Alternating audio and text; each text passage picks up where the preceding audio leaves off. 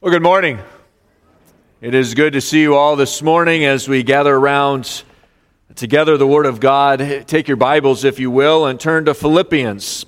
Philippians chapter 3, as we will, Lord willing, conclude uh, this chapter uh, this morning and move into chapter 4.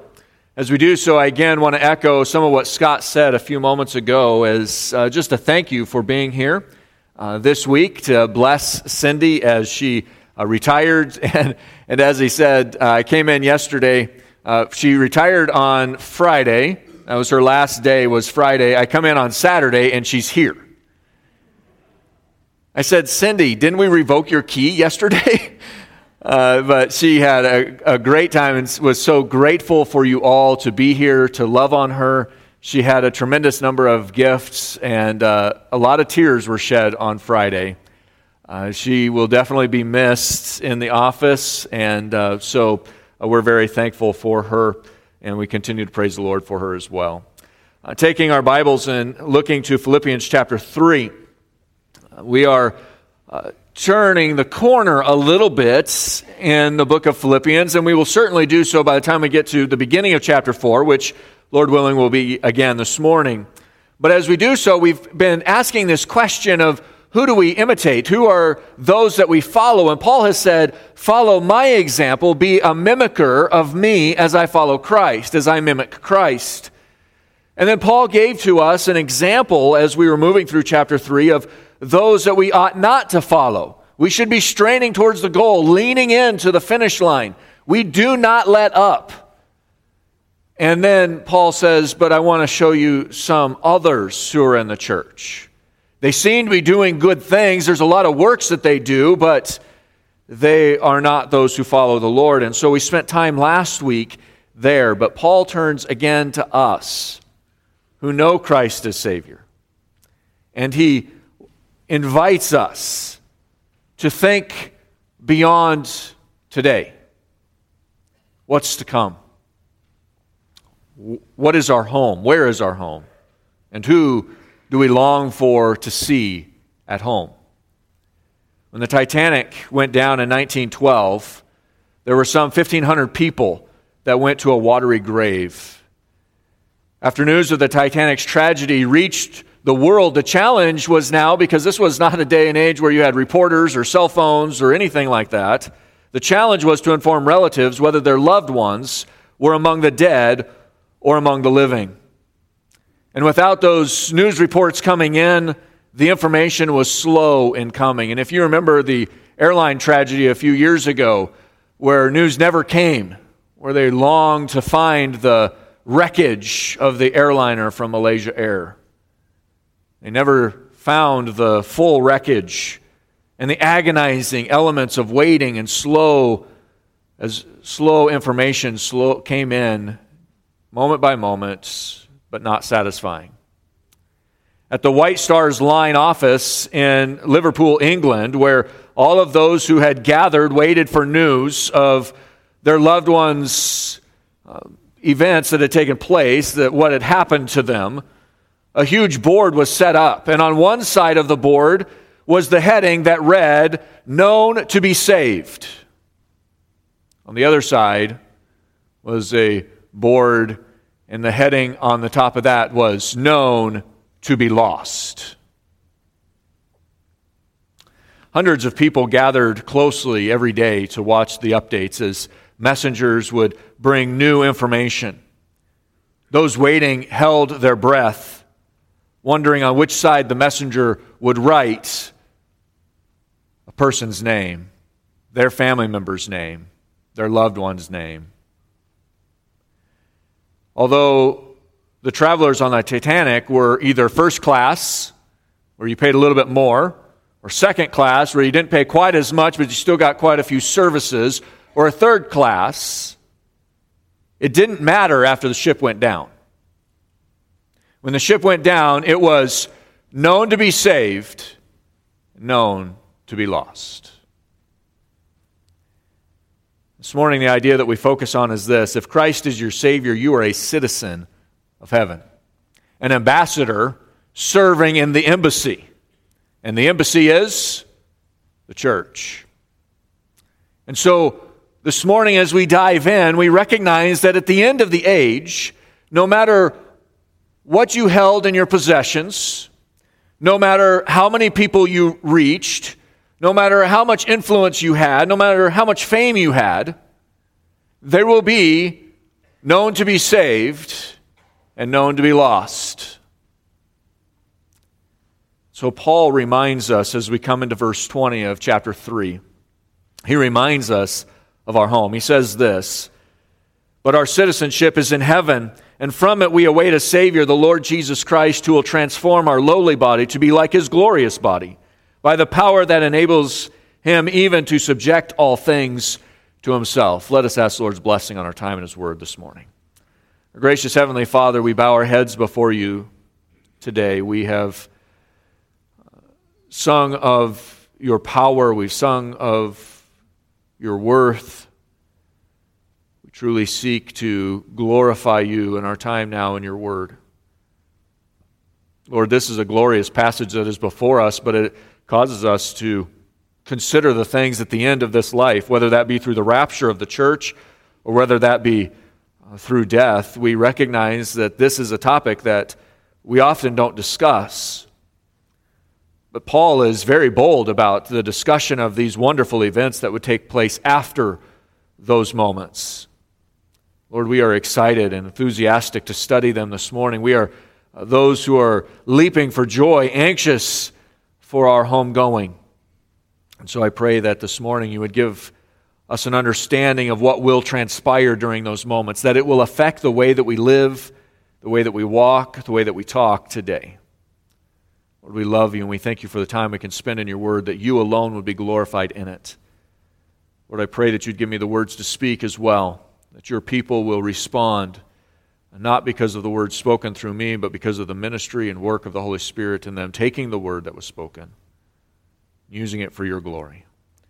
Lord, we do desire to glorify you in all that we do and say today. We exalt you together. And it is in the name of Christ that we pray these things. Amen.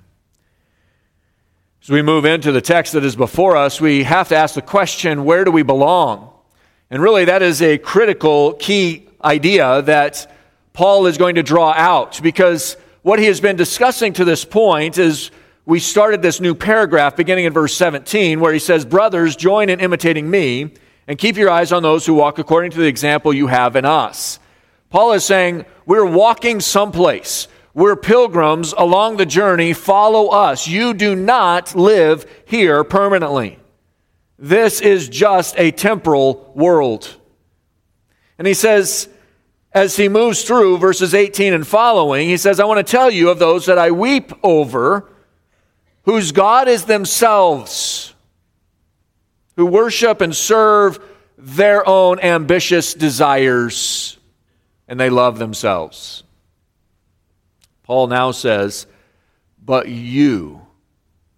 He's referring back to the brothers that he spoke of in verse 17, this endearing term to say, Brothers and sisters in Christ, you're not like those who are even in the church, who seek to bring destruction in the church. You have something different, a reason to be different. And he reminds them of their citizenship. And he know, notice how he does this. He says in verse 20, he says, uh, verse 19 at the end, the end, their end is destruction, their God is their belly, and they glory in their shame, with minds set on earthly things. That's where we left off last week. The minds of those who are twisted against the things of the Word of God, who are within the church, but whose God is themselves, their mindset is here and now. And that's it. But,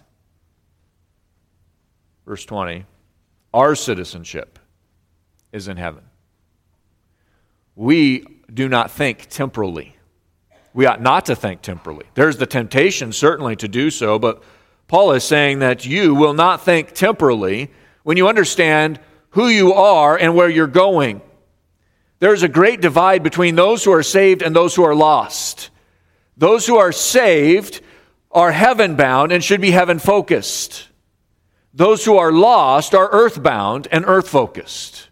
They're the ones that we encountered in verse 19. They are earth bound and earth focused. Everything that they live for is in the here and now. For those who are citizens of heaven, we are heaven bound, and we must be heaven focused.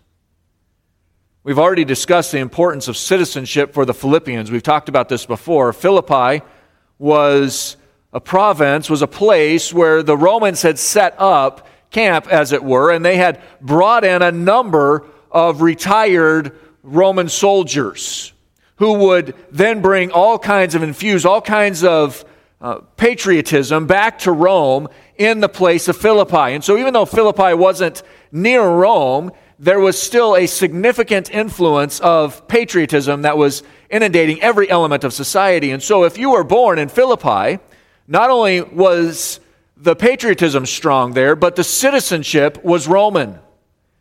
So it didn't matter if you were Greek, it didn't matter if you were from Macedonia, it didn't matter if you were from Israel. If you were born in Philippi, you had Roman citizenship. And citizenship, we understand, is very important. If you've ever traveled internationally and you have a U.S. passport, you know that that oftentimes will get you through security a lot quicker than if you have a red passport. If you have a red passport, it takes you a while to get through certain elements of security. If you have a blue passport, you typically get through things quicker. And so we recognize the value of citizenship, and the recognition then of the Roman citizenship is if you're a Roman citizen, ask Paul, he understood this.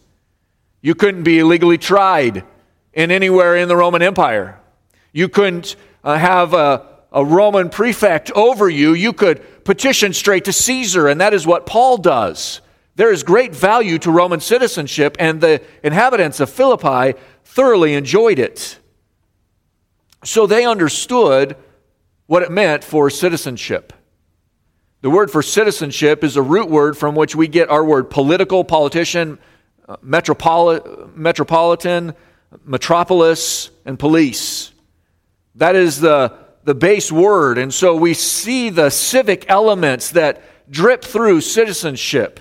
When Paul uses it in this context, it refers to the one with the right to live in those political and societal constraints. So if you're a citizen of Rome, you had all of the rights and the privileges of being a citizen of the most powerful governments in the world that had tremendous influence. If you were a citizen of Israel, you had small number of rights. But if you were a citizen of Rome, you had all of the rights, all of the privileges, all of the status.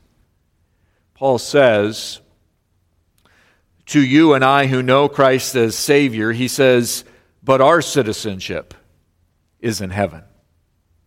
Paul's going to go through and he's going to compare the two citizenships in the next few pages or next few words. As he does so, there's going to be a lot of elements for us to gravitate towards, but Paul is speaking specifically to the Philippian believers. There's a lot where we draw out now as believers who recognize the challenges of being earthbound versus heavenbound. There are those who will say in the church that they are citizens of earth. Paul has identified them. Their God is themselves. They use our language, they use our habits, they use our traditions, but their God is themselves. To say you're a citizen of earth would infer that you are bound by the things that are earthly. And that is what this group, 17 and 18, verses 17, 18, and 19, have done. Now, Paul says, What is our citizenship? What is the impact of our citizenship. If our citizenship is in heaven, it is not earthbound. If our citizenship is in heaven, then what we do, what we say, what we interact with today must be different than those who are earthbound. One author put it this way he said, We live on planet Earth, but we really belong to another world. We pitch our tent of our life down here, but we are not getting our roots settled in and down. We are just passing through, as this world is not our home. We are only here as temporary tenants, as our main residency is in heaven. We are not, and the author continues, we are not vagabonds without a home. Neither are we fugitives on the run from home. We are pilgrims.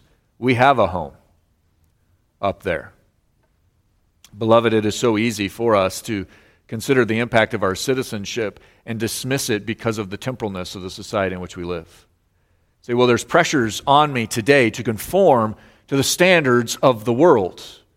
But we're also reminded of what Paul says in Romans chapter 12 that we are not to be conformed to the world, but to be transformed by the renewing of our minds. And part of what Paul meant there was to be heaven bound, not earth bound.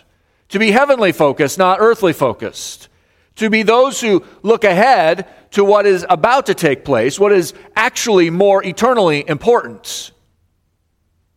We are not vagabonds without a home, nor is our residence here. Our home is up there. As a believer, wherever you travel, you represent another country.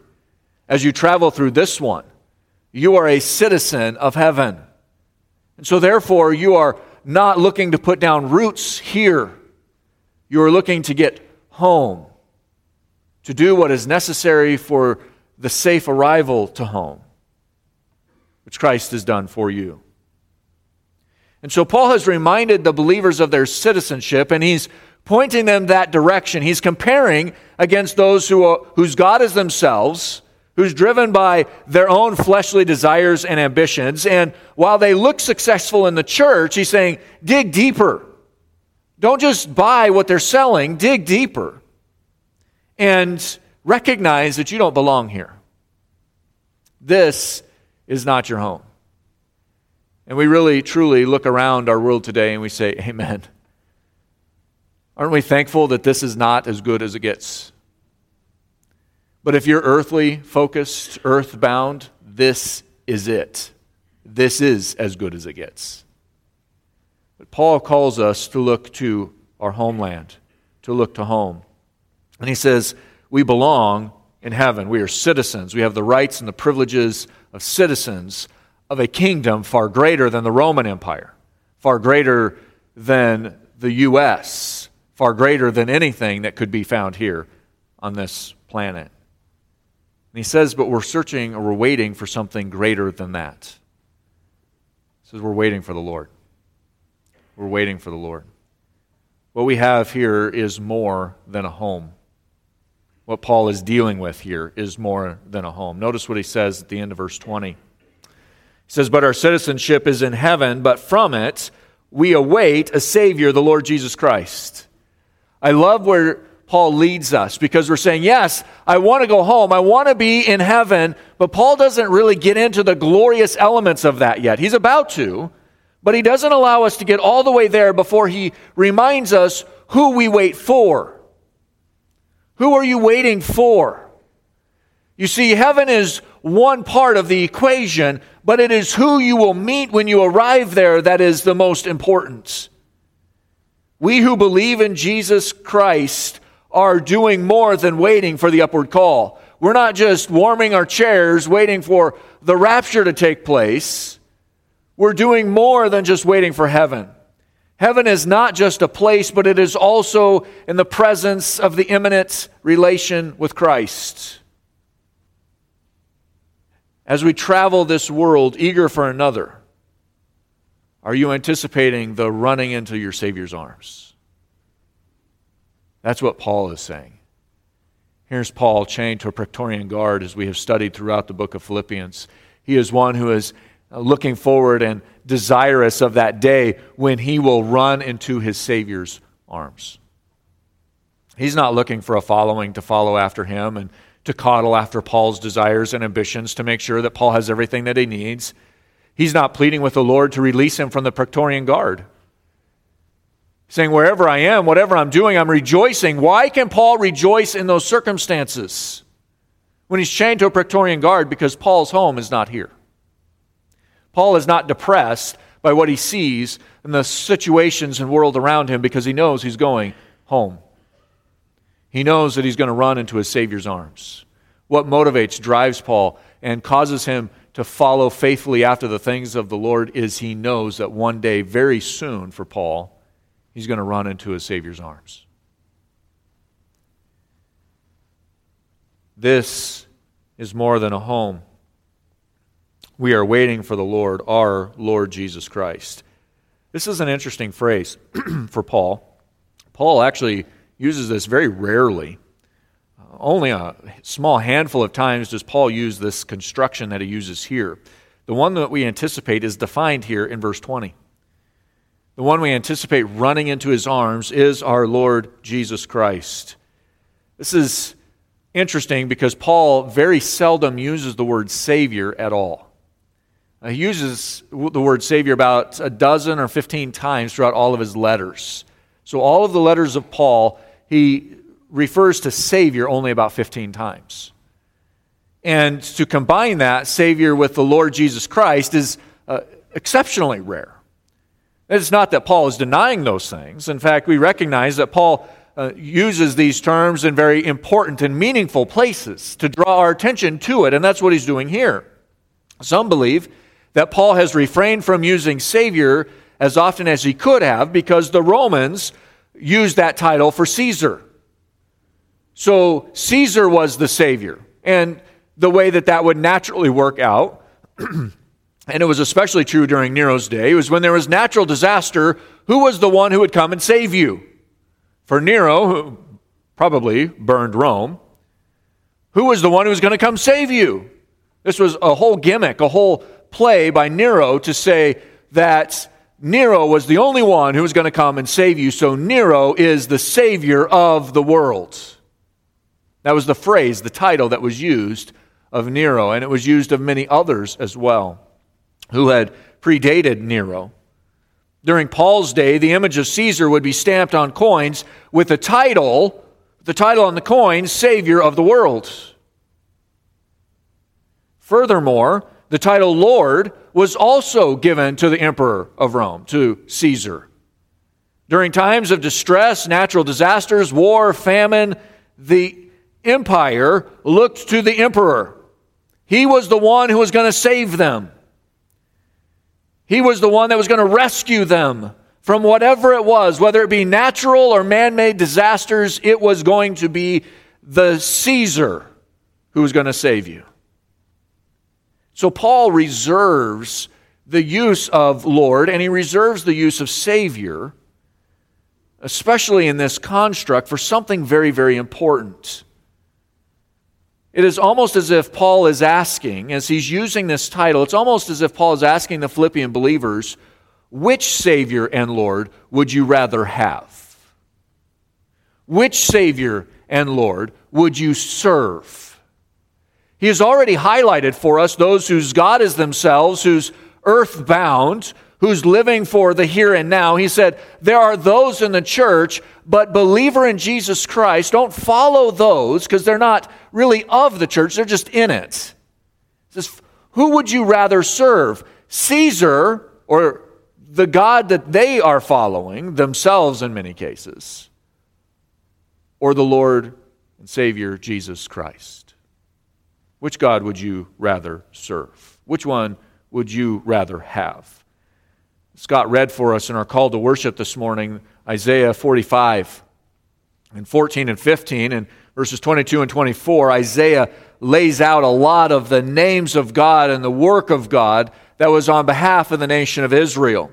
And the parallels between Isaiah 45 and the book of Philippians in reference to the names of God is quite clear. In fact, so far to the point that it seems as if Paul is citing Isaiah 45 when he says that every knee will bow and every tongue confess. The parallels are very, very clear. Paul tells the Philippians that we have an infinitely better Savior than Caesar. That Rome, or leader in Washington, cannot supply what Christ can supply, cannot give what Christ can give cannot bring you to a home that is your home. Paul is reminding the Philippian believers that while there is temptation to be earthly bound, look up. Look to Christ. Beloved, in a day and age that we live where there's so many challenges, you can turn on the news and see challenge after challenge after challenge.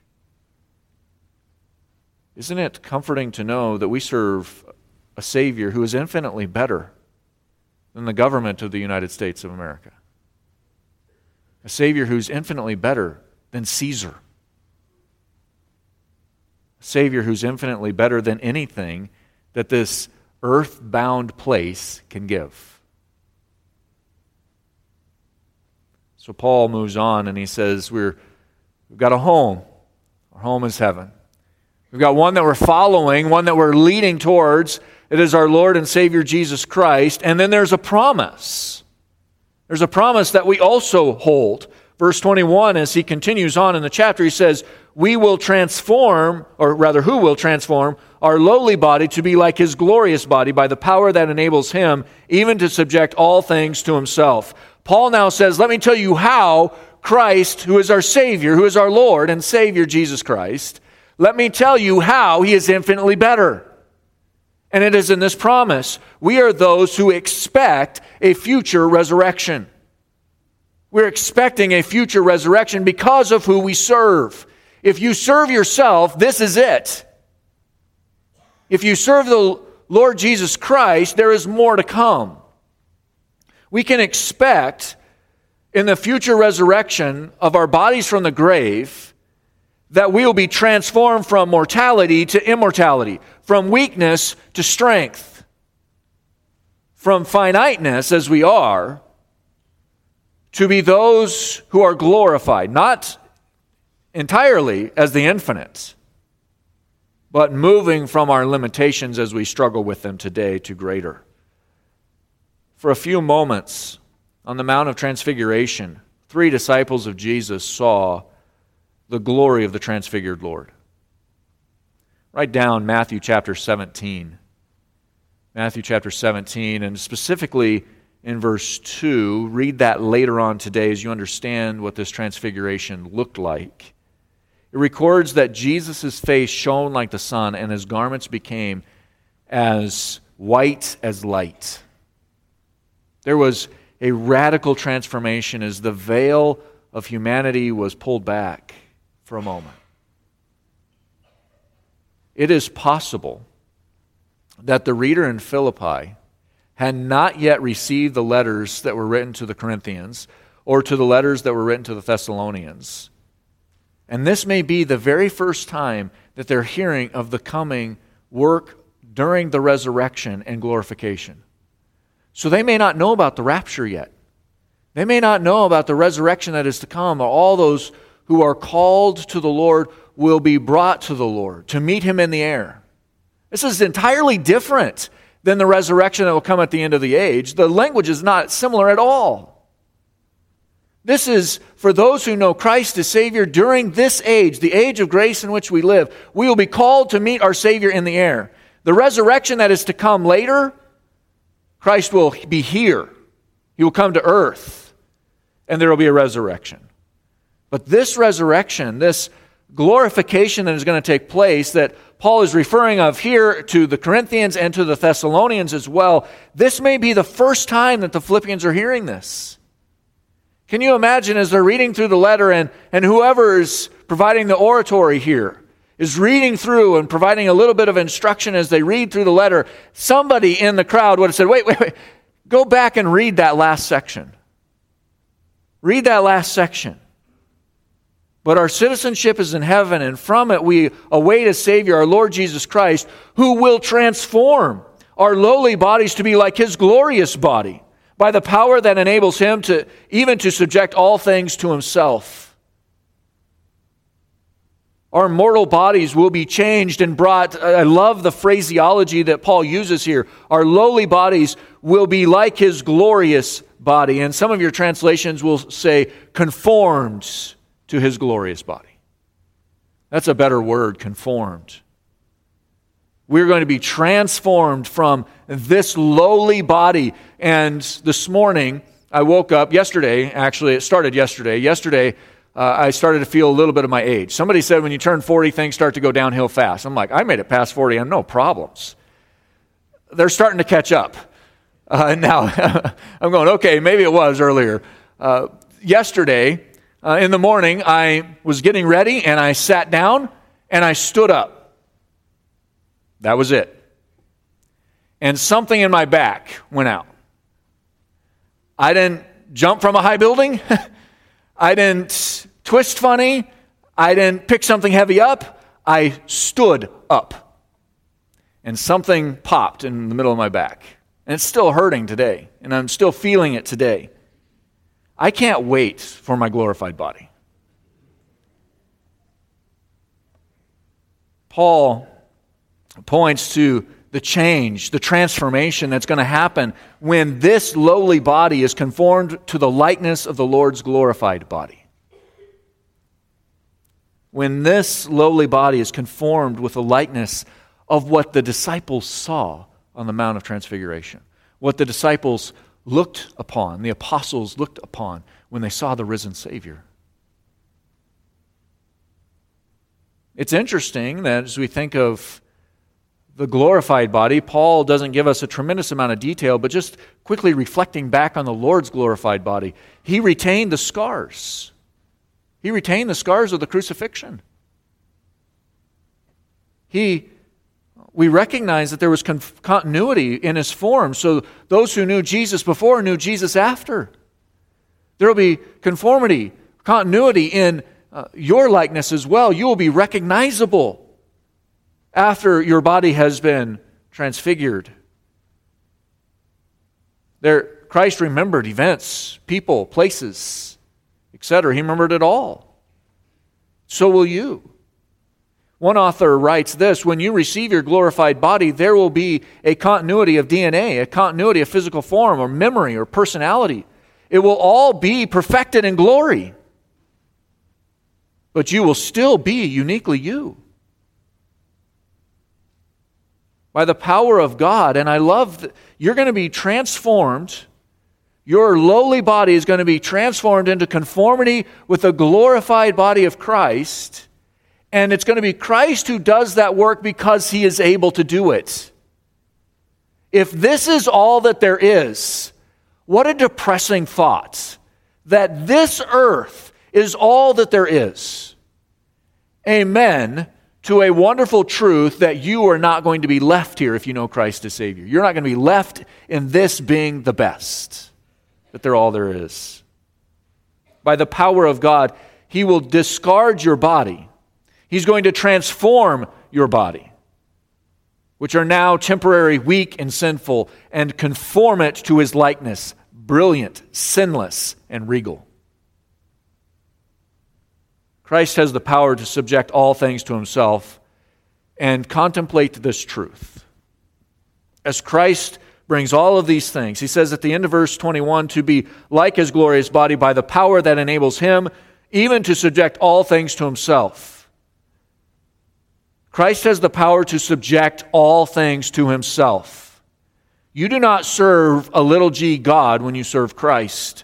You do not serve yourself. You do not serve your flesh in fact, Paul is very clear. There's a very clear distinction. And there are times in this temporalness where you say, I'm struggling in this because my flesh wants to go this way, but the cause of Christ wants me to go this way. Paul pulls that down and he helps us to understand why we follow Christ. Why do we not follow the things of those who are earthly bound? Christ has the power to subject all things to himself. Every molecule, every cell, every atom, every strand of DNA, every element from the microscopic to the gigantic, all things will be transformed by Jesus Christ. Nothing will remain that has not been transformed. And so, what do we do with this? Besides the, the joy and the wonder of contemplating these wonderful truths, what do we, what do, we do with this? Paul helps us out with that as we move into chapter 4. So we move into chapter 4, uh, sorry, transformation in detail, that's what we just worked through. I got excited and ahead of myself, so there's a, I'll give you a chance to fill that in. Transformation in detail. And finally, there's a perseverance that we must possess. Perseverance that we must possess. Paul says, Do not waver. Verse 1 of chapter 4, he says, Therefore, my brothers, whom I love and long for, my joy and crown, stand firm thus in the Lord, my beloved. Paul moves to application. You see, Paul doesn't leave us just focused on eternity. He says there is a responsibility today as we walk through this life. There is a response that we ought to have to the truth that is so wonderful that we cannot really fathom all of its elements. We must not be those who waver. There are those who he's already described.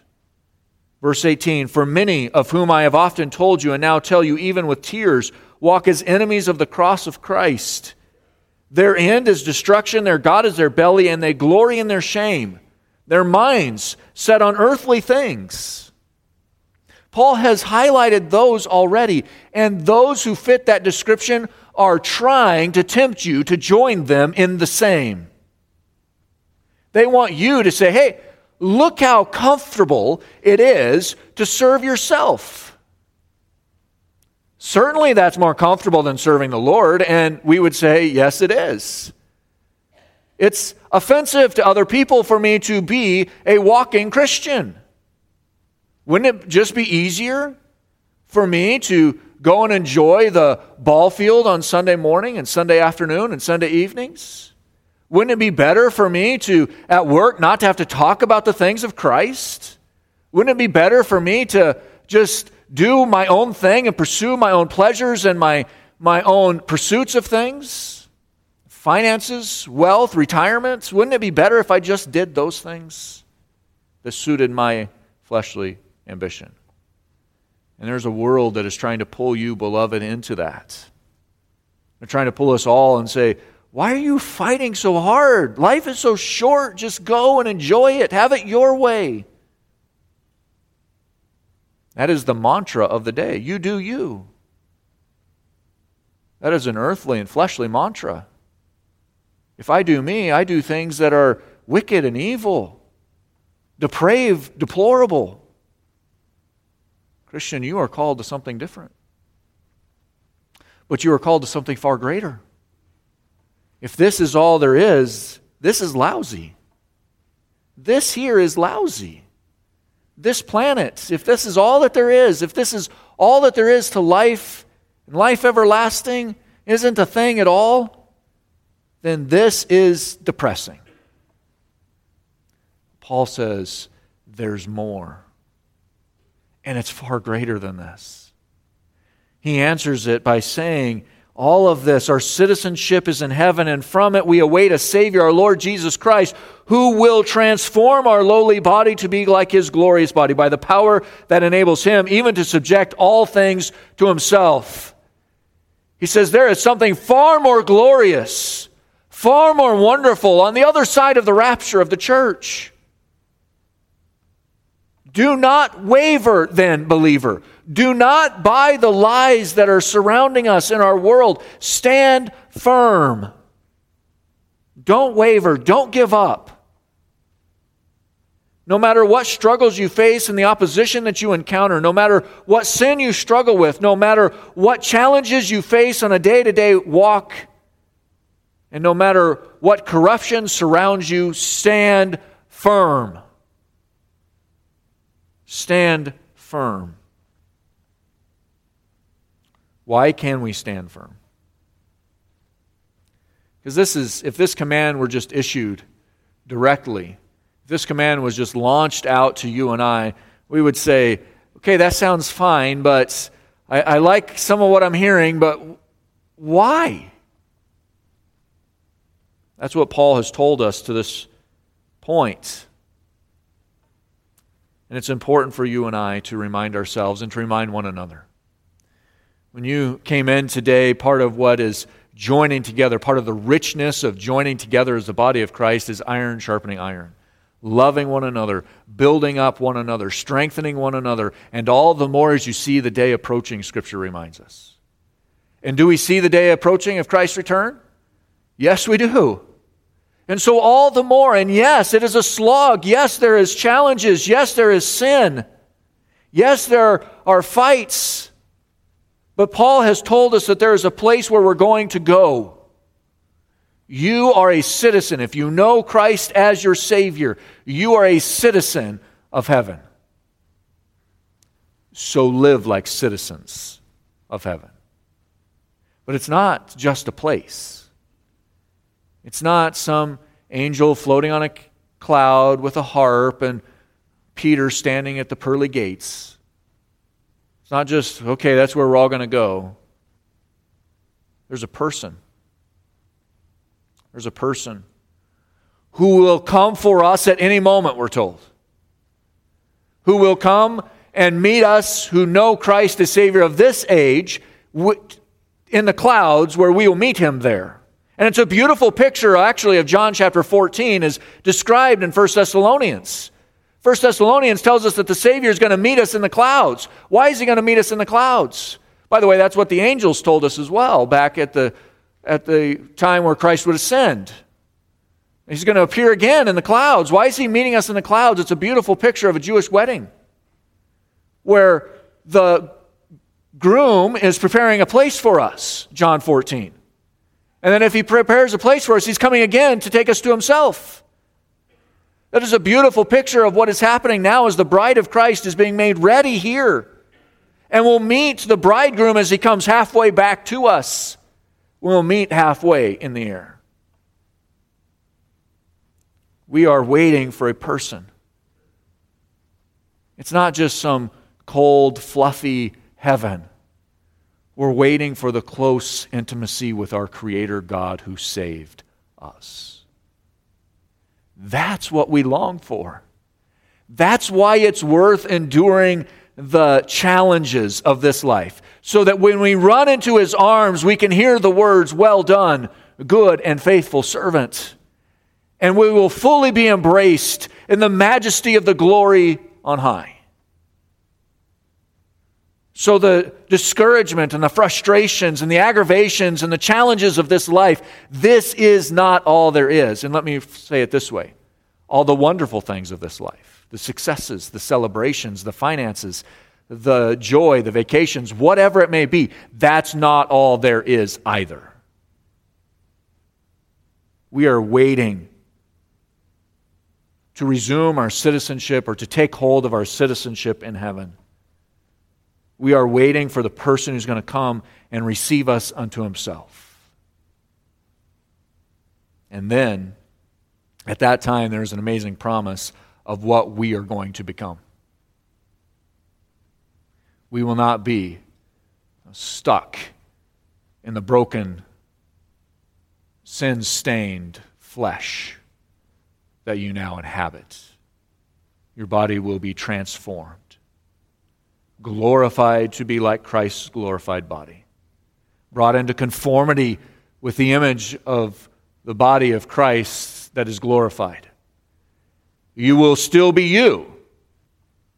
You will still have all of the elements of your remembrance and far greater than your memory today, perhaps. But you will be glorified. You have a home, you have a Savior and you will have glorified bodies. We wait, even now, to be taken to heaven by our, the Lord of heaven. And so Paul says, stand firm. Stand firm. Don't waver today. Don't turn back. Don't fall to the side. Stand firm. At the end of, the, at the end of our lives, whatever course you've chosen, earthbound or heavenbound, at the end of our lives, it won't matter how much money you had in your pockets, how important we were in the eyes of other people, or how many friends we had. What will matter when our ship sinks, when our journey ends, is whether our names are written in the registry of earth or in the registry of heaven. If your name is written in the registry of earth, the reservation's been made. And when the log comes in, the title at the top of the board will be Those Who Are Known to Be Lost. as citizens registered with reservations made in heaven. The title at the top of the board will be Those Who Are Known to Be Saved.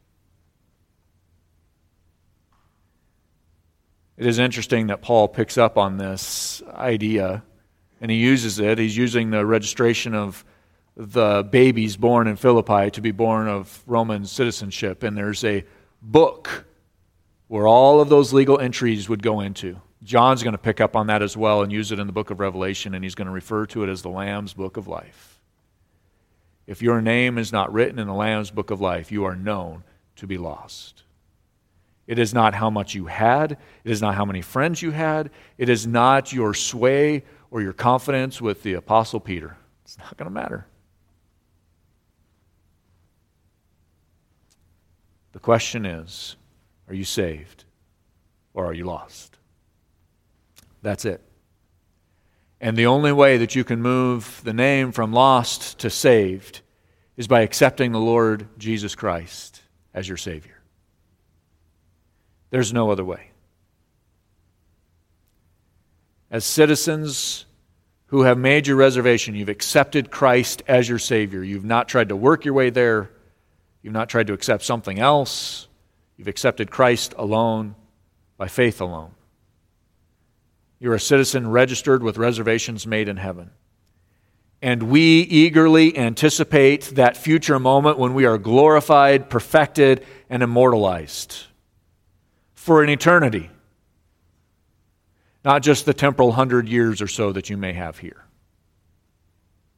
Let us be found faithful in serving the Lord with a diligence that causes us to say to the world around us, You may be enjoying it now, earthbound, but this is all there is. This is the best it's going to get for you unless you accept Christ as Savior. Let us be those who stand firm, unmoving, unwavered, especially by those who think that this is the best it gets.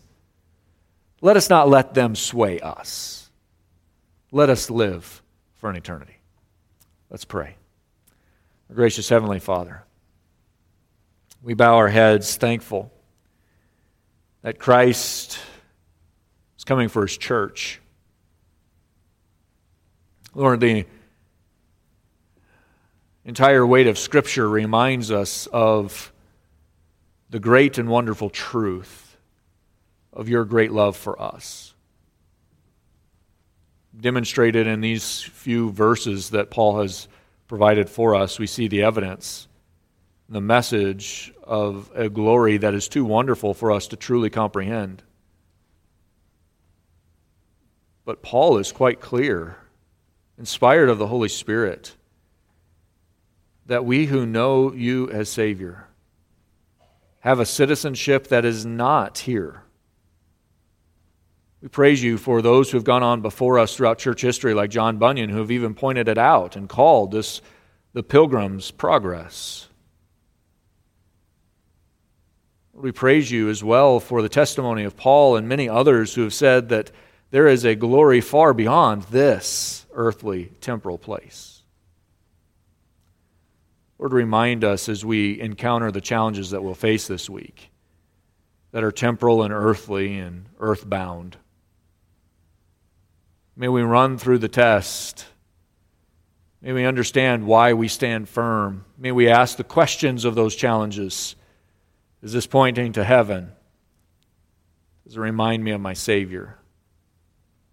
Is it profitable for a glorified body? Lord, I pray that we would be those who stand firm. We would test everything, whether it's the behaviors and the temptations of friends or the appeal of wealth or fame. While individually those elements may not be sinful, we know that when that becomes our focus, we become earthbound instead of heaven bound. I pray that we would not think as those who are earthbound. Because we are those who are going to heaven, those who know you as Savior are going to heaven, may we be those who think heavenly, heaven focused for your glory. Lord, there's a great number of challenges that we will face in this week, and I pray that you would give us the strength to endure, strength to stand firm, to obey the instructions that we have received from your word this morning. Now, as we rise and we continue in worship and singing and glorifying you, I pray that we would do so as those renewed with a passion to look home. That we would sing as those who are representing you in your embassy, which is the church. And may a true worship fill our lips, that your name would be glorified in all that we say and do in these next few moments. Lord, we love you. We thank you for all of this. It is in Christ's name that we pray. Amen.